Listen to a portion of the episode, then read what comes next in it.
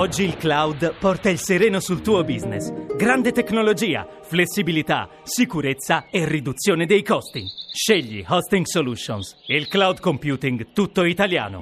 hostingsolutions.it Il comunicativo. Perché l'ignoranza fa più male della cattiveria. Ideato e condotto da Igor Righetti.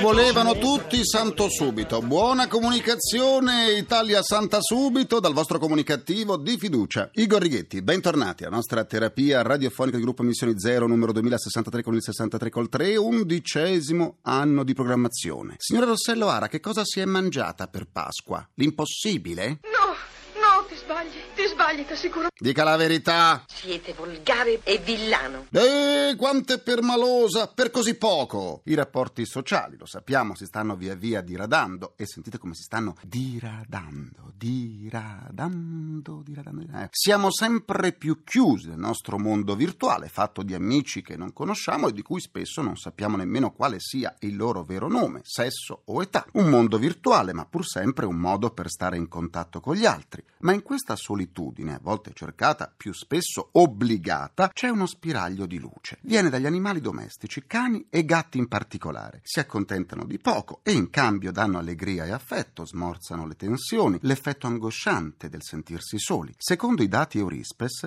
ben il 55% delle famiglie italiane ha in casa un compagno a quattro zampe. Ma anche qui la crisi economica e una cattiva gestione amministrativa dello Stato incidono in modo negativo sulla salute degli animali e quindi sull'intera collettività. Non si capisce perché, non si capisce perché una volta accettato e condiviso il diritto di chiunque di poter avere con sé un compagno con la coda, questa scelta venga poi tassata e considerata come fosse un lusso. Le visite veterinarie, per esempio, sono tassate con l'IVA al 21% e non ci sono sconti sui farmaci. Le spese veterinarie inserite nel redditometro hanno diritto a detrazioni fiscali ridicole che arrivano a 45 euro l'anno e dico 45 euro l'anno. Ma rifaccia il piacere, Eh, ma mi faccia il piacere, mi faccia il piacere. Il risultato di tanta grettezza e di pensiero corto è che la gente fa sempre meno attività di prevenzione nei confronti delle malattie dei propri animali, riducendo le vaccinazioni e le spese veterinarie in genere. Ed è così che aumentano le malattie tra gli animali esposti più che mai ad abbandoni da parte dei proprietari. E che cosa dire poi delle sterilizzazioni gratuite degli animali abbandonati che una volta venivano praticate in modo diffuso e che ora si fanno soltanto in modo sporadico in qualche ASL più progredita. Eh? Che cosa dire? Ma quante cose ci sarebbero da fare in questo settore così vergognosamente trascurato? Quante? E pensare che ne va anche della salute pubblica. Il randagismo è in forte aumento con tutti i costi e i rischi che ne conseguono non soltanto agli animali, ma anche agli uomini. Prendiamo gli allevamenti di cani, per esempio. Chi li controlla? Chi li seleziona e chi li segue? Che fine fanno gli animali allevati? Dopo il caso di Green Hill, credevamo che la vicenda cani Beagle per la vivisezione fosse conclusa. E invece no. Invece no. Ora c'è l'Aptuit di Verona, ex Glaxo, che ha importato dal Belgio 32 Beagle. E la battaglia continua. Questa è la realtà di una grande nazione. È la realtà di una grande nazione, proprio vero. Cambiamo argomento, le aspettative di vita si sono dilatate in modo considerevole. Portare avanti l'orologio biologico significa mutare tutto, non soltanto le consuetudini che vanno a farsi friggere, superate dalle novità. Ma ci pensate, ci pensate. Soltanto 50 anni fa gli uomini si aspettavano di arrivare a 60 anni, mentre le donne, sempre più fortunate, avevano come meta i 65 anni. Lo sapete quant'è l'aspettativa oggi? Tenetevi forte. Tenetevi forte 80 anni per gli uomini e 85 per le donne. Loro non hanno perso il vantaggio che già avevano. Ho paura. Ecco, la bambina si è messa a paura. Ha paura di vivere fino a 85 anni e di lavorare fino a 80 anni per poi andare in pensione con 100 euro al mese. Il che significa che molti di loro supereranno alla grande queste due cifre. Spostare in avanti l'orologio biologico significa spostare tutte le età. L'ordine che ci aveva accompagnato fin qui è stato scompaginato. Non esiste più. Puff! Sparito, perché allo spostamento in avanti corrisponde anche una modifica radicale nelle abitudini, nei valori, nelle aspettative. Così, se un tempo ci si sposava soltanto una volta e poi era per sempre, oggi le coppie si uniscono e si dividono con grande facilità, cambiano partner, ma anche città e lavori, vanno in pensione e poi riprendono a lavorare. Le interpretazioni dei ruoli sono alterne, genitori, figli, poi nonni, di nuovo genitori e così via in un intreccio senza fine con padri sessantenni che portano i figli alla scuola materna e poi vanno a vedere le partite di calcio con i nipoti ventenni. È saltato il limite dell'età, non si può più dare nulla per scontato. Tutto tutto è possibile, anche soffrire di crisi adolescenziali a 70 anni, andare in analisi a 90 anni e smettere di andarci a 18. Siamo entrati nell'era in cui è vietato vietare, in una specie di caos vitale. Insomma, quelli che una volta venivano definiti anziani, oggi sono semplicemente adulti e sono proprio gli over 60 a dar luogo a vivaci scoperte. È quando vanno in pensione che si divertono, crisi permettendo, a organizzare crociere nei mari del sud, che frequentano palestre e massaggiatori. La pensione come confine tra una vita dedicata al lavoro e una spensierata godereccia. L'età della pensione come inizio di una nuova fase della loro vita, la più spensierata. Una tendenza destinata ad aumentare, visto che il numero di over 60 entro quest'anno sarà quintuplicato.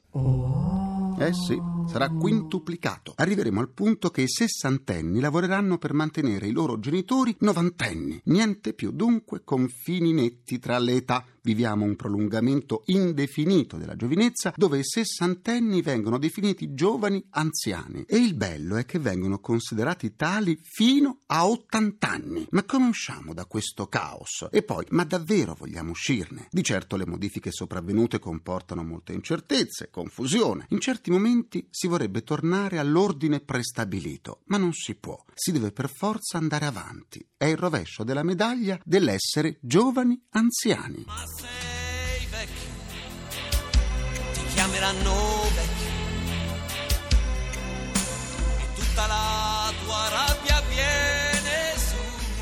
Dopo l'email indignata che vi ho letto la settimana scorsa, inviataci da un punto e virgola in cui attaccava le virgole, definendole sbaffetti ambigui, al comunicativo siamo stati sommersi da email di protesta scritte da virgole. Ve ne leggo una per tutte. Caro comunicativo, sono una virgola di 27 anni e ti scrivo da Como. Sono infuriata per la email che ti ha inviato un punto e virgola in cui sbeffeggiava noi virgole. Da sempre le più amate da voi esseri umani, anche se molti di voi abusano di noi e nessuno li ferma. Per questo motivo noi virgole ci siamo rivolte in diverse occasioni al Tribunale della punteggiatura. Tornando a noi, hai letto quella email inviata da un punto e virgola senza darci la possibilità di replicare. Non è corretto, è una violazione della libertà e del pluralismo della punteggiatura, dice questa virgola nella sua email. Mi spiace che i punto e virgola non siano mai stati apprezzati da voi umani o che forse non abbiate mai capito quando usarli, ma noi virgole non siamo colpevoli della loro estinzione. Se la sono cercata, si sono messi un pallino sopra perché volevano fare gli originali e distinguersi da noi virgole. I punti e virgola sono troppo elitari per voi. Noi virgole invece siamo nazional popolari come Antonella Clerici, possiamo essere utilizzate in mille modi diversi. Senza di noi sareste finiti, appiccichereste tutte le parole, perdereste enfasi, non vi capireste più. Ora il punto e virgola lo usate soltanto come emoticon negli sms quando volete fare l'occhiolino strizzato. Mi sembra che i punto e virgola stiano facendone un dramma. E allora che cosa dovremmo dire noi virgole che veniamo abusate e strapazzate di continuo da voi barbari quando ci mettete tra soggetto e verbo, tra verbo e complemento oggetto, tra il verbo essere e l'aggettivo o il nome che lo accompagni nel predicato nominale, tra un nome e il suo aggettivo. Non dimenticarti, caro comunicativo, conclude la virgola di Como, che la fine del punto e virgola era già scritta nel loro nome. Possono essere chiamati anche punto coma e in coma ci sono finiti. Con stima, virgola di Como. Cara virgola di Como, come hai sentito assicuro sempre la pluralità di informazione e di punteggiatura. Resta in attesa delle email, dei punti interrogativi ed esclamativi, dei due punti, dei punti, dei puntini di sospensione, dei trattini, delle parentesi, delle sbarrette, delle virgolette e degli asterischi. Io sono punto,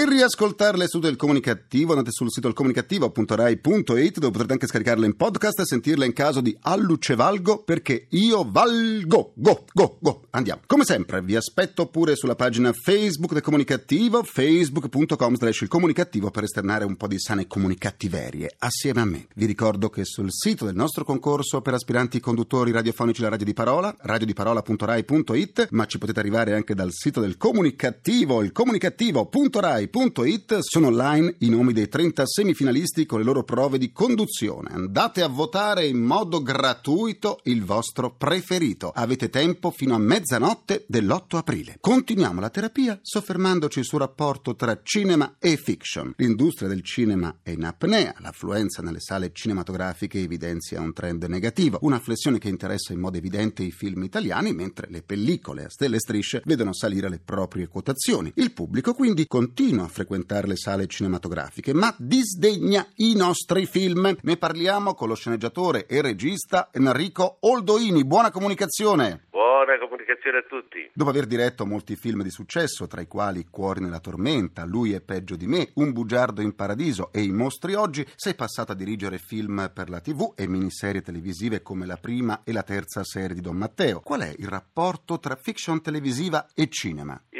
Cominciato facendo il cinema, scrivendo per il cinema e poi d'un tratto mi sono trovato a fare la televisione e mi sono divertito molto perché mi ero specializzato sia come sceneggiatore prima che come regista dopo nel fare soltanto o quasi esclusivamente commedie, cioè film comici e quindi lavoravo molto per i comici di, di quel periodo, di quel momento, Sì. anche con eh, quel bravissimo comico che ancora oggi va per la maggiore che si chiama Carlo Verdone, così come ho lavorato con Sordi e quant'altro. Eh, e quant'altro. certo. Con Carlo abbiamo scritto Borotalco, Acqua e Sapone, insomma poi con Nuti, con altro, vabbè tante cose. Però eh, quando sono approdato in televisione, forte di questa esperienza del cinema, mi sono trovato però uno spazio anche più agiato, non so come dire, Sì. nel senso che mentre là dovevi far ridere per forza, dovevi soltanto e quasi esclusivamente far ridere, guai se non si rideva. In televisione puoi raccontare delle cose che hanno anche il sapore della commedia, però anche permetterti di allargarti nel raccontare delle cose che dei personaggi hanno, che, che hanno dei sentimenti e quindi avere anche così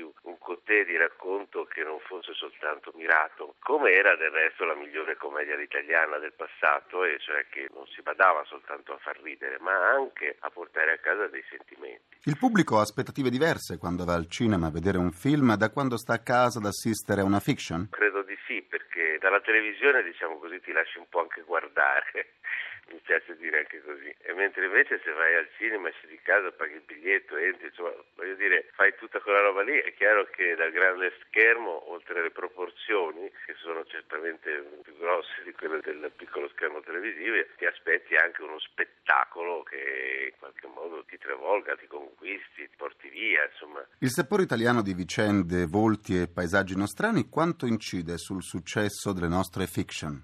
Hai beccato uno che non è tanto d'accordo sul fatto che dovremmo fare delle storie diverse. Io credo che il cinema italiano quando si è affermato all'estero, che è arrivato a prendere anche degli Oscar, raccontavano storie tipicamente italiane, cioè voglio dire De Sica, Fellini. Il problema non è che uno deve raccontare delle storie diverse, che è la nostra cultura, da dove veniamo. Io credo che come lo racconti, per cui se tu racconti la storia di un piccolo uomo che ha una bicicletta, è un bambino, non c'ha la lira, si arrabatta per ritrovare la bicicletta che gli hanno rubato, poi devi diventare un capolavoro e prendere un Oscar, mentre magari invece fai delle cose che credi, che pensi, che sospetti che siano più internazionali. Sono stati fatti in tanti anni anche film cercando di importare anche delle star dall'estero per rendere il film più internazionale. Sono stati dei buchi, dei tonfi. Io ho fiducia invece nei grandi autori, quelli che riescono veramente a far parlare di sé anche con una piccola storia. Una piccola storia diventa una storia enorme, un grande evento,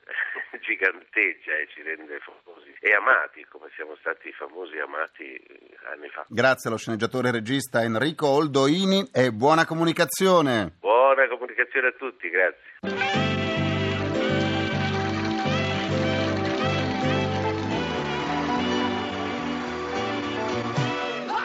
Concludo anche questa seduta con il mio pensiero comunicativo.